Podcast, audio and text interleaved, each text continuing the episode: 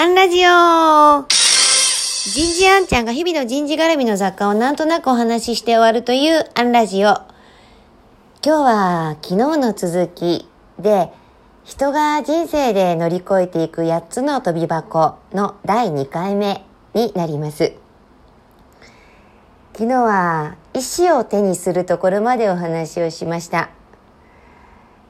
4歳ぐらいになってきて保育所とか幼稚園に通い始めるとお父さんとおとお母さん以外の人間関係が現れてきます。お友達ができます。そうすると主導性を発揮し始める。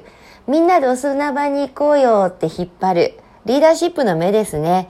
ところがあんまり引っ張りすぎるとなんかあの子自分のことばっかり言って嫌だみたいに喧嘩になっちゃう。ガツンとやられて罪悪感でいっぱいになっちゃう。この時期に葛藤、お友達と喧嘩しとくって大事なんでしょうね。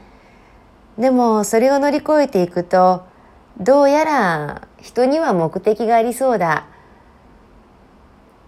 彼女が動く目的と私が動く目的は違いそうだということも学び始める目的という名の宝物を手にします。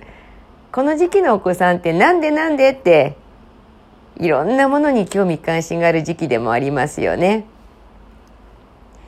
そして小学校に入ると生産性が始まります。勉強したり運動したり何かをする生産性。ところが例えば100マス計算頑張ってやっても私あの子にかなわない悔しいもう劣等感でいっぱいになります。でもあの子にかなわないかもしれないけど頑張ってたら私昨日よりタイム上がった。できる量増えたら私どうやらやったらできるんだ。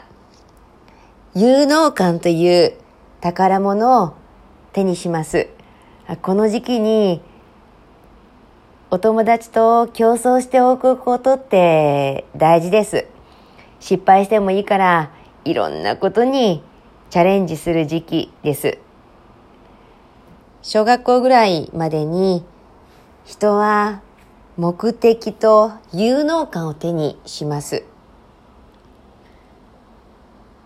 そして明日は第3回目になります。明日もお楽しみに。